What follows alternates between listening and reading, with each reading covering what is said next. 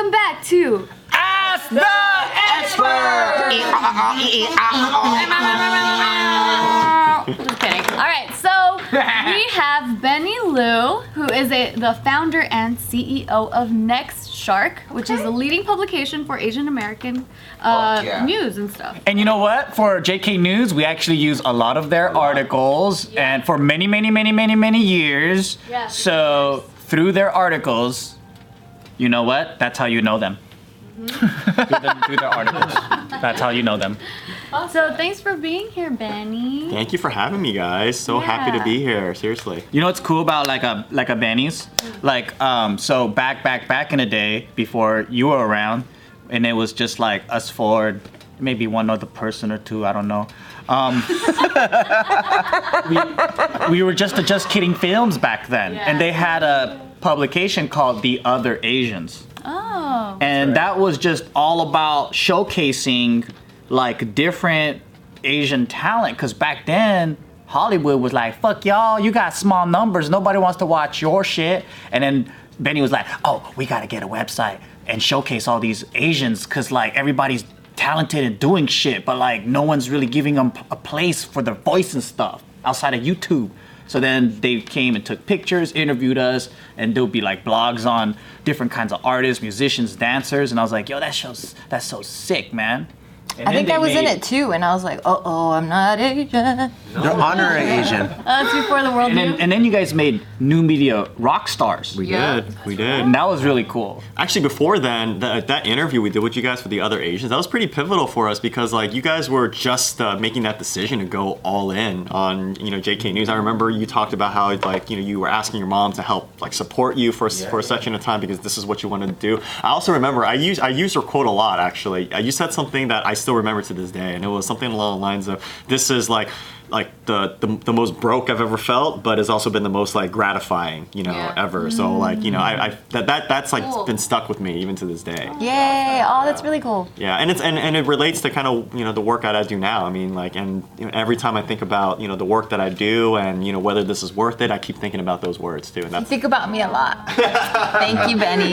in that context. How did you even get into doing like publications and wanting to like create like an online like newspaper or journal type of thing? You know what's interesting because like it's funny when people ask me that because they would think that I'm this like really you know crazy professional writer or something. But you know the reality is like I was never that good of a writer. I mean I think back in back in college I always struggled in my writing classes. Um you know people you know my teachers would be like hey you got to get extra help and I think that I still tested at like a, a high school writing level. Did you type like this? no, my typing was good though. You type like this.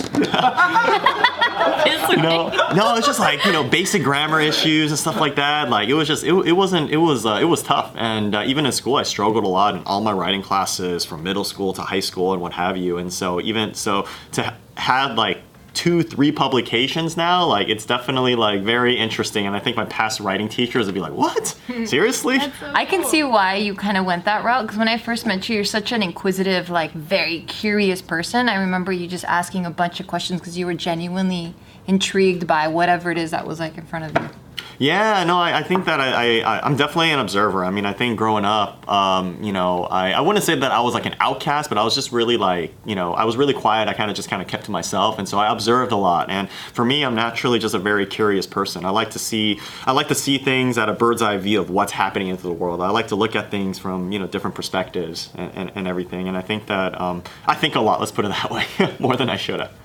No, I mean that's Yeah. great. It's to your benefit, right? Yeah. So I have some questions here from our fans who are really curious to get to know you better. And so the first question here is when you started Next Shark, did you think it would create this big of an impact as it has on the Asian community? No, not at all. And the funny thing is, I, I get asked about this all the time about like the genesis of NextShark. And the reality is, NextShark didn't start off as an online publication targeting Asian Americans.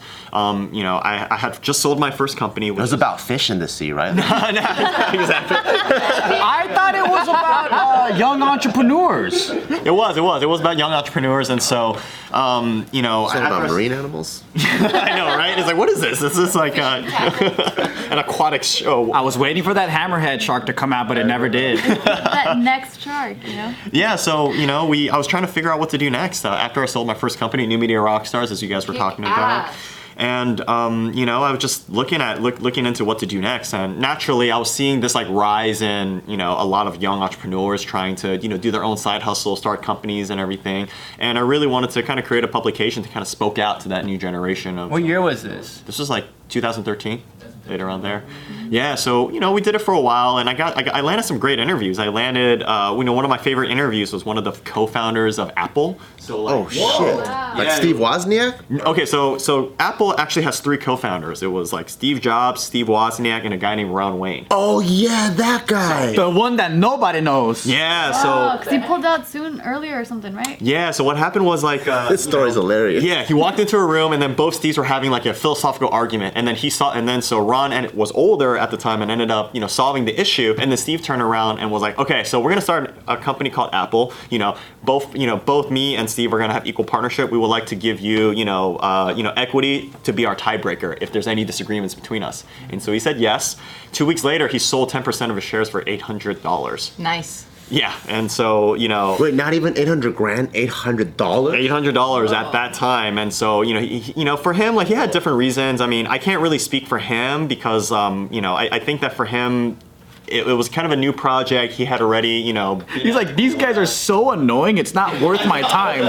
Like, know, I don't give a fuck, and I don't want to deal with this shit. These guys are Give me my crazy. $800 Yeah. Dude, and I remember driving, dude. We, uh, me, you know, me and uh, you know a couple of our colleagues, Melly, some of our, you know, my, my our close friends. We, you know, we drove up there. We interviewed this guy. We drove all the way to Pahrump, which is like middle of nowhere. In Nevada, Pahrump. yeah, we drove to Pahrump, Nevada. He actually lives in Pahrump. He lived, yeah, he lived. Oh, he loves hookers, huh?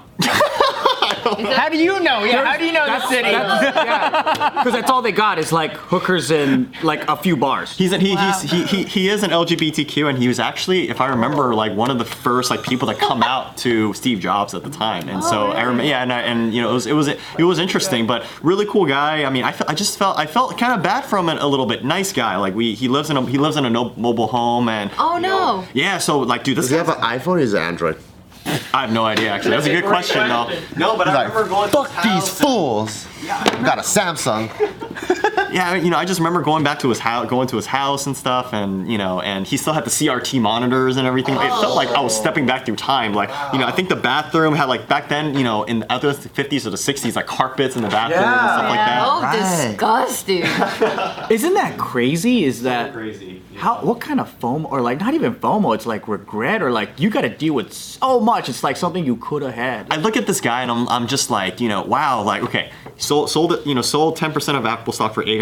Which How much would it be worth now? like billions. I think it was like the figure was like 50 billion to 75 billion, and on top of that, another an, it was like a triple whammy for them. Like you know, another one was that you know he had uh, he had the original contract between the three Steves signed, and I think he sold it. For, Bro, this guy makes all sorts of wrong decisions. so, well, this is what he says. He says like I, I, I, you know, define my life as you know, basically either a day late or a dollar short. That's just like that's just how he defines. Or a human whole- punching bag? I feel so bad for him, man. So you're saying he was the first guy that you ended up interviewing for? first like big interview like one of my favorite interviews just because like just to see this guy like go through so much you know like having like you know making maybe not so good decisions or, or however you want to say it depending on how you want to look at it you know selling selling his apple stock and then ending up selling his i think he sold his uh, the original document for 700 bucks that same document got sold i think about a few years ago for like 1.7 million Oh my oh, god, this guy, I feel so bad. Yeah, crazy. This is this this was a movie, a biopic. This would be a crazy like.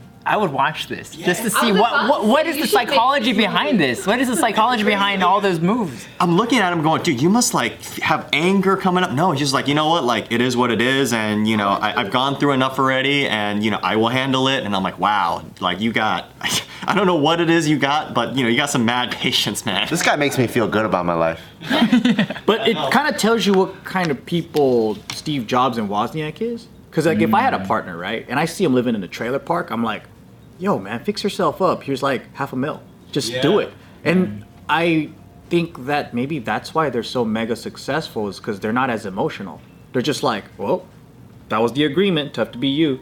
You know what? That you know that's interesting because like I remember I was I think I I- and I need to go back to the interview, but I feel like I remember that when I asked him, "Hey, do you feel like you got you have to be as ruthless as like you know someone like a Steve Jobs or something Yeah. back then in order to really succeed?" And I think that you know his answer was like something along the lines of yes. You know, and like, and that was like, I mean, it's not really my style of how I run my company. But Yeah, me neither. That's why I'm not successful. I know we care too much about people. Yeah. Bro, look at fucking Bezos that fucking unloaded his own stock. Oh. Like that's fucking wild. Wild man. Yeah. to fuck the market and buy it. Exactly. Buy it back. Yeah, just buy the whole thing back, you know. Damn, So maybe he's onto something. Maybe, you know, I mean, I don't, I mean, I, I, I have too much of a conscience, you know, like I, I think about people too much. Yeah. All right, so I have another question for you. It, it says, as a high school senior, did you know if you wanted to go to college and study, or did you already know what you wanted to do? And when you did find out what did, what you wanted to do and how, like, how did you end up attacking it? Yeah, yeah. So, okay, I think that I didn't answer the last question properly. I think you guys wanted to know where that transition happened to Asian content. And Oh, so, right, yeah. Yeah. Yeah. So, um, so basically, it started off as um, you know a site for um, you know young entrepreneurs or people interested in entrepreneurship, and we landed some great interviews. But I mean, about two years in, we were getting some good readership, like maybe like one to two million readers a month, which wasn't bad, and we were like, Sounds like a lot. yeah, you know, but it, I, I don't know. I just felt like something was missing. I don't know what it was. Like, you know, I, I don't, even though I was feeling fulfilled on some level, I don't know, just something was missing. And number two, um, you know, scaling a media company is tough, you know, and trying to find like, you know, good ways to monetize i- is kind of tough too. So we were running into some issues on, you know, how do we, you know, grow at that scale, right? Um, but um, as we kind of started researching our data and everything, we noticed that our a lot of our Asian-centric content was doing well. So this is like two years in, and uh, we just decided to try to do a little bit more of it. So every time we featured um, an Asian entrepreneur or you know an Asian face that just so happened to be successful, we just noticed like an uptick in engagement, and um, and I was getting it was weird because like I wasn't.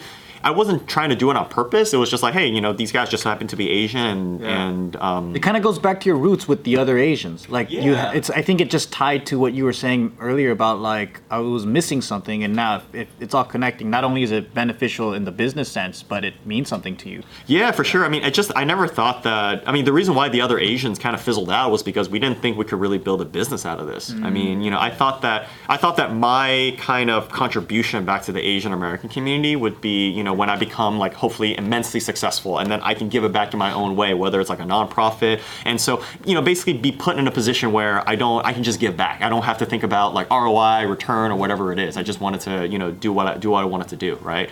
Um, but um, yeah, so and I was getting DMs at that time too of people going, "Hey, like, thank you so much for featuring Asian faces. You know, we don't really, you know, get that recognition in the business world, so thank you." And I, I was actually really surprised by it, and so I was like, "Wow." You know, so I started looking deeper into it. We started showcasing more Asian faces. Next thing you know, we started building a bigger audience in the Asian American space. And what happened was um, we start, kept doing more of it. We started expanding to different verticals like food, like social justice. And next thing you know, like, you know, we, in about less than a year, we became like probably one of the leading, you know, voices, publications for Asian Americans. So Sick. Congrats. Yeah, that's so awesome. You guys should do weather in all the Chinatowns. the news section: Chinatown, Dallas, Chinatown, Miami. we were actually thinking about like weather, you know, we were thinking about, hey, we should do like a weather channel. It's kind of like, hey, like, you know, today it's going to be, you know, cold, so better, you know, go to your nearest pho restaurant or something, oh, you know, like little references. We were just thinking, we were thinking random ideas. good. Yeah. Yeah, so uh, I guess back to this question. High school to is- college thing? Yeah, as a high school senior, you know, if you wanted to go to college and study, like, did you already know what you wanted to do? Did you grow up in SoCal? I grew up in NorCal. I grew up in NorCal. So you're just already smarter than us. No, no, not even. No, you know what? Like, it's it, it was crazy. I had the the most stereotypical like conservative Asian upbringing. Like literally, like when I grew up, like my dad, my mom was like, oh, he's gonna be the best doctor, literally the best doctor lawyer ever. And you know, they thought that I was gonna make strides in academics, be a professor of some sort. And then I think when I got to kindergarten, they realized that they had to set the bar way lower. it Kindergarten.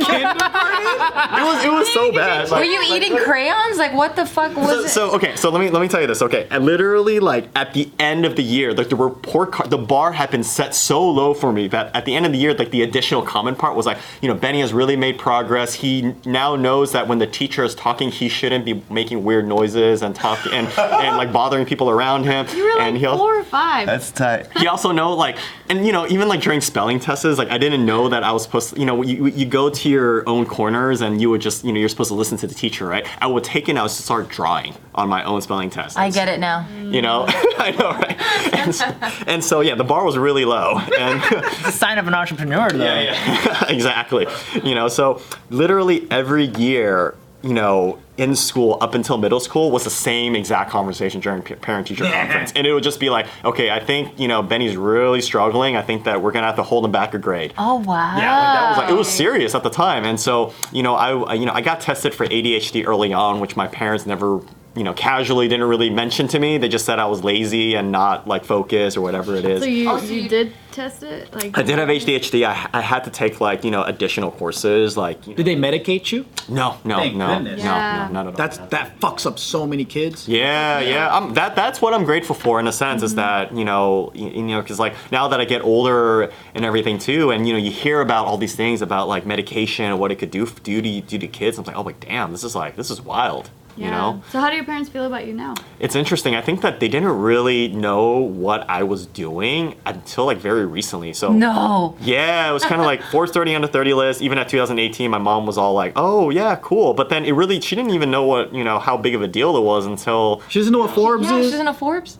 When her friends, oh, she she kind of knew it, but she wasn't sure how big of a deal it was. Oh, did Forbes just mention you? She like if you, my like- friends talk about it, it's huge. And her friends started talking to her about it, and that's when it started like really clicking for her. And then when local Chinese news started talking about it, then then it really really started kicking. And so the Chinese is more important than yeah, Forbes. yeah, exactly, exactly. oh yeah, the Chinese, yeah, the, you know, oh, The yeah. Daily Fortune cookie says. It's like your parents. Yeah, yeah, yeah. It really didn't matter what the rest of the world was saying about it. It was like until it was in their like little circle. That's Yeah. when it was like, okay, yeah, my son So made it. wild. so wild now and so it's it was just like and you know what was crazy too is that you know my my mom you know you know how like a, like asian parents they like compare each other like Oh, totally yeah. that was totally like that for my mom it would seriously be like like literally like I, I've, I've heard stories like my mom telling me oh hey like this person's parent like grabbed your you know schedule from me and was like let's see how many ap tests your uh, your son has this year and I was just like damn okay yeah, so little things like that. And I even remember like, uh, and I think my dad told me something before I graduated college, right? Like I remember, I don't know if it was some sort of an event or like maybe friends getting together, but like it was basically all the moms getting together and they were like, oh, you know, celebrating, you know, all their kids getting into Ivy Leagues. And my mom having, the only person whose son didn't get into an Ivy League. How much that do they have? How much do you have? Right? And the funny thing is now, like, like some of those exact same people that are kind of They like, work for you. They no, they, they, they oh, reach out to my mom now to try to get to try to like you know talk to me or you know or like, or like oh hey can you help my son or certain things. So I was like how the how the tables have turned. Yeah, they basically. peaked too too early. That's why. Yeah. Or they're miserable because they never found out who they were. Because they their parents set a track for them and they just had to follow it. Yeah. So it's not really. They're too busy spelling in they the are. corner Yeah. I, instead of drawing. so I, I was late to the show, so at least like you know there's some there's some level of proudness coming from her now. So you know Good. yeah. You know what I realized is that almost maybe I'm just attracting a lot of ADHD people because like birds of a feather. But I've noticed that a lot of uh, people who are like tremendously successful or whatever, um, they do fall under that category, and it's uh, the ability to think outside the box. And like, I feel like pretty soon we're gonna figure out a way to identify it quicker and help those with that same condition to get to a place like like in a healthy way, right? Instead of like we have mass education and everyone's kind of like in this factory and it's like, hey, you're defected, you're defected. But it doesn't work like that. It's really like we're different chess pieces. And it's like, why are you trying to make this fucking rook act like a knight, bitch? I think it's, Deep. it's it's interesting because like I think in school like you know you, you're always like people always teach you things, but no one ever teaches you how to learn. You know. And- Well, they're idiots. It's idiots teaching idiots, really. Like, damn, these people sometimes they don't know how to teach because no one taught them how to teach really good. Yeah, and it's tough, you know. That's a whole nother conversation with resources giving to teachers and all. That's a whole separate, like, you know, monster that that needs to be tackled on, you know. Mm-hmm. But yeah, True. All right, next question is What will your advice be to someone who wants to start a business but is too deep in school debt? wow, that's a tough one. I think that um, Suck a lot of dick. I think that oh man, honestly, you know, it, it's tough. I mean, this this this hustle is really really tough. I mean, even for me, like you know, I I, I had like bad business dealings like in the past, like after college. You know, I've had been in debt before. I've had I've had you know, and I've had to pay that off. And you know, for me, I think that. Um, I think I took it upon myself first. Like when I did had debt, I took it upon myself to try to get out of debt as soon as possible. And I think that you know I had a plan for myself to you know whatever it was, like, you know, working jobs, as many jobs as I could to make money. I mean, in college, I worked four jobs at once. Uh, at the same time, seriously, like you know, I mean, I, you know, all at once, just so that I can hopefully be a little bit more financially independent, don't have to depend on the parents as much. So I always had that mindset of just like trying to hustle and you know, any way that I could, you know, make money, like I'm gonna do it, right? And so I think that my advice would really just be, you know, if you want to start a business, start the business, but find and do whatever you can do to, you know, chip that, you know, balance down as much as you can. And honestly, there's no real easy way to approach it. I mean, I wish there was, but you know, come on, I was pulling like, you know, more than 80 hour weeks, you know, if after, you know, after honestly like after, you know, my day job at the time, you know, after college, I was I was still like grinding it out at night, sometimes working until like 2, 3 a.m. And so it was nonstop for me. How long do you think that grind was for? man, I think that in some cases I'm still grinding even today, but I think that it's a different grind, you know. Yeah. At, at that point, you're kind of like trying to establish yourself. You're trying to, you know, you're you're you're, you're a nobody. So, uh, you know, you don't have you don't have the right contacts. You know, you don't have the right resources yet. So, you know, I, what I'm trying to do is how do I make myself as useful as possible to, you know, whatever you know that could be, right? And um, you know, I, I was always on my computer thinking of new ideas. I was always like, you know, trying to find little scheming ways to make money through internet marketing. I was always trying to land another client to you know help manage their social media or, or whatever that is. Um, you know, I, I think that uh, you know, man, like it's, it's like when I when I look back nowadays, like seeing the amount of stuff that I did. I mean, crap. Like I, I sometimes I surprise myself. I'm like, damn, like working so many, you know, spending so many hours on the grind without any sort of um, guarantee of what the next day could look like. Did you pay your debt first, or did you? I paid off everything And then you started a business. Yeah, I paid off everything first, and then I, I- and then I started a business. I got out of debt like within two years, Yeah. and everything. And so like, but you know that it was it was hard work, man. You know, I, um, and I, I think think the ability to go through that is like an important filter to being a successful entrepreneur, though. You gotta pay your debt. You gotta be able to like if I think like for people that are like so for someone that's asking that question like if like if you're already in debt, how do I get into more debt and do whatever? Like that's it takes someone that can get out of double debt and see that vision and push forward and go through all kinds of shit to be able to play in a realm where you're like net positive, you know? I'm always in debt and always out of debt. How about that? I, I paid my debt. Well, I started JK first, and then I got in debt, and then I paid it off, and then I went full time JK. So that's another way too. You can part time the business until you pay off the debt. you know who that reminds me of? Huh. Donald Trump. Oh. He's, you know, he's like billionaires, and you know, he, He was bankrupt like eight times so and many shit. times and stuff, man. You know, hey, people play people play that game already. It's okay. I feel like with entrepreneurship, that's the thing. It's such a blank canvas that there's no right or wrong way. It's the right way is if it worked for you. Yeah. Hmm. Cause like it's kind of like what do you call it? The survival's bias, right? Like like if we make it, it's like of course we think that's the answer. But then we'll find another example in the business world where it's like, no, I kept my debt, but I went balls out with my business, accrued more debt. Like Kevin James um, from uh, Jerky Boys movie and all that, right? Like he maxed out all of his fucking credit cards to go balls out for his movie, and then it made it, it worked. Yeah. But like, how many other people do that and it didn't work? Yeah. It's hard. Yeah, you only really hear the the headlines of like you know the, the good news, and you know the reality is, I mean, I've heard figures when I was covering startups and entrepreneurship. I mean, I've heard like figures from like if you if you start a startup, you have a s- between 75% chance and 95% chance of failure. Yeah. You know, if you think about that, you know, and um, and so I feel like it's one of those things where, you know, when you look at building companies, when you look at building startups and everything, I, I look at it in, in an analogy where you kind of have a general feeling of where you want to go, but you don't really know the direction, exact direction you want to go. So you kind of just have to pick one and just start going. But you have to be, you know, be okay enough to pivot and change and change directions as soon as possible while still cutting your losses. And I think that, you know, most people like, you know, they they, they pursue something and then once if it doesn't work out, they kind of give up or like they have like, you know, like uh, bad feelings about it, and you know they're like, oh yeah, you know this this, is- this is not for me. But- Or they they're stuck and they don't even pick anything. They can they're, they're just like I don't even know if it's A or B and I'm just gonna stay here the whole time. A lot of people, I didn't even realize they don't even have dreams in the first place. So they mm. can't even choose the direction that they go.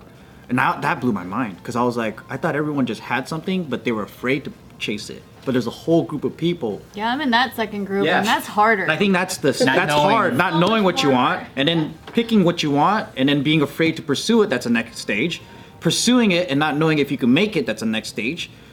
Doing it, getting paid from it, but not making a mark. That's the next stage. And then I think there's there's a couple of levels in progression of career. True. I gotta admit something then after What? that. so, ba- uh, you know, it's interesting because um, because I've reached, I guess you could say, some level of success of some sort. I think that there's always Bro, this you're on fucking 30 for 30. That's successful, bro. Like, it's okay. Forbes is like, yeah, 30 under 30. You've made it, bro. They don't even know who the fuck I am. It's okay. You have a lot of fans. Don't don't worry, Bart. I mean, I think that um, you know, yeah, people assume that oh, you know, he's have it all figured out, and I think that people always like throw this around. It's like, oh, if you want to be successful, you got to find your passion, and you got to find your passion. And I'll admit it right here. I mean, I don't know if Next Shark and what I do here is what I want to do for the rest of my life. Do I enjoy the work that I do, and do I enjoy you know what I'm giving back to the community? One thousand percent. Um, You know, but there's still I, there is that question looming over my head. It's like you know, what is it that I really want to do when it when all is said and done? You know, if like money wasn't an issue, if I didn't have to worry about like the stresses of the world, what is that? And I'm honestly still on that journey. You know, how do I want to give back? What what do what do I think I want my legacy to be? So I think that the message that I would say is that you know, like life is that journey, right? You don't you're you and sometimes like knowing where you want to go is that process of self-discovery. And that process of self-discovery could take many many many years and decades. And and i think that to and i think that it's important to not be stressed out if you're not there yet. I think that it's more important to kind of remember um, you know that journey of where uh, that, that that beautiful journey of getting to that destination. I still remember the day that I made the Forbes 30 under 30 list. Yeah, I jumped up and down. I was super happy, you know, for about a good 10 minutes. But then after that, like the rest of the day was just me thinking about, oh man, like you know, all those years of working hard and and you know, be and not being recognized for your work and you know thinking about quitting pretty much like every other week of some sort and to now like you know that that's really what um, you know remain in my head after all that time It's Crazy. So like for people that have a passion, right, and they they hit they hit their trials and tribulations, right, you know they'll like fall back on, oh, this is my passion, and that's kind of like what they dig deep for to further them in their cause, right? So for you, you're saying like not not not necessarily Next Shark is your passion, but when you do hit those trials and tribulations with Next Shark, where do you dig deep down, and and where do you find that motivation to keep pushing forward? It's a great question. Man, I think that I think that I always uh, look at life in terms of moving is better than not moving, and I think that um, I, I like to I, I, I think that for me like my therapy when I go through those times I like to kind of do research. I research on you know different entrepreneurs that have gone through a lot of trials and tribulations. I, I look at you know companies that you know were on the brink of failure that have come back from it, and I analyze it you know really deeply and um, and I also you know and it, I find solace in it to kind of see like hey it, it you know it's possible this can happen and so as long as I know that there is a chance I could turn this around I'm gonna take that chance as small as small as it is That's the entrepreneur mind. Yeah. You know, that's the difference. I think how I can identify who's gonna make it as an entrepreneur or not is when they see successful people, they see those examples, and then they go, "Oh, awesome! They made it out of this shitty family, and they have this story of struggle, and then they freaking made it. Perfect. That means I can do it." Versus someone else that sees that and they go, "Oh, but like that's like a two percent chance. I'm not gonna do it." and then they don't see that as hope. They actually see that as like um, the opposite of hope. Of like, yo, you have to do that much. Like, oh, I don't know. Like, I don't think I can stomach that. So I'm like, they're not. like discouraging instead of motivating. Yeah, or they blame or make excuses of why. Oh, it's because you know this person's like rich already, or they came from this, or they'll find some other thing, right? Mm. And then I'm like, so there's a difference in psychology behind someone that's like, oh, I got a two percent chance, fuck yeah, versus someone that's like, I have a 98% chance to fail, fuck that. But I do have entrepreneurial friends that do think more cynical, and it's so weird, right? Because I'm like, they're cynical in a lot of ways, but they still go, "Oh, my probability is high. I could do it. If I that that guy's an idiot, I can do it too."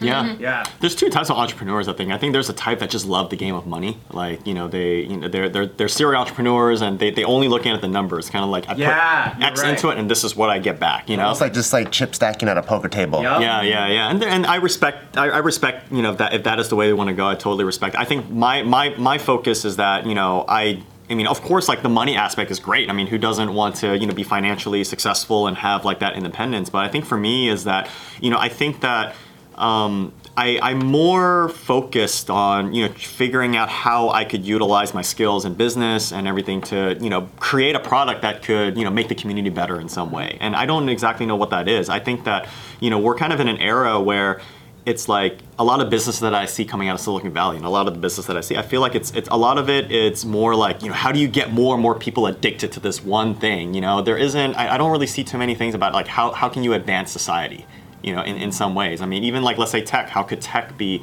how could tech have a positive influence in society? We were talking about, you know, I was talking about an idea with uh, some friends about like, hey, like, you know, you know, we could we could maybe create apps to, you know, maybe pair like volunteers with elderly people who need help and stuff like that. Like, there's so many different aspects that you could utilize tech for good and utilize business for good. And you know, for me in life, I'm always trying to find that equilibrium. I don't know what that equilibrium is, where it's like I can win and everybody else around me can win, and I and um, I that that's kind of like my mantra of how I you know view building my companies. That's dope. Everyone wins. Yeah, I try to. I mean, I don't know if it's. I don't know like if uh, you know, some people call me naive for thinking that way, but you know, I prefer to. I'm more of an Tell them- idealist. Show them the cover of like 30, under 30.